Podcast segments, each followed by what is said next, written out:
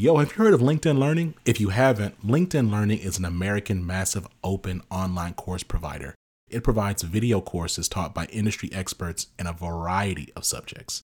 Now, why am I sharing this? I'm sharing this because Living Corporate is in partnership with LinkedIn Learning to provide diversity, equity, and inclusion courses. Listen, if you're trying to be a better ally, you want to understand better diversity, equity, inclusion strategies, or you just want to learn how to be a better leader, you got to check out the courses on LinkedIn Learning. So check it out. You can do it one of two ways. You can click the link in the show notes, or you go to LinkedIn Learning and you search Living Corporate. Again, link in the show notes, or go to LinkedIn Learning and search Living Corporate. I'll see you over there.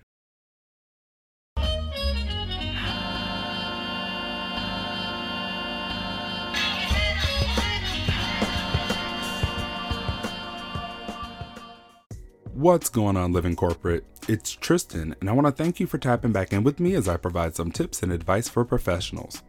Today, let's talk about decoupling your worth from your work. For many of us with goals and aspirations, we tend to think of ourselves as overachievers.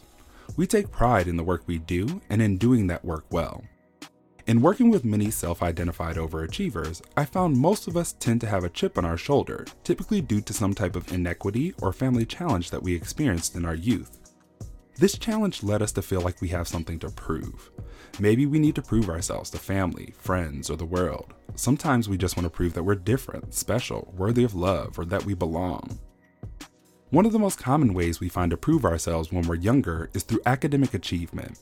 That route easily translates to professional achievement as we transition into adulthood. We begin to base our choices in our career on what we believe will provide us with the most acceptance from those we seek it from. We feel like if we can accomplish certain things in our professional life, we will finally prove whatever we set out to prove. There are a few problems here though. What happens next when you achieve that goal? What happens if the worthiness, belonging, or acceptance you are seeking doesn't come? I'll tell you you set the goal higher and higher and higher, which can only lead to anxiety, depression, and burnout. If any of this resonates with you and you feel you wrap up your value or sense of belonging into your performance at work, there are a couple of questions I want you to ask yourself. Since you can't work towards solving a problem until you know the source, I want you to ask yourself how did you arrive here?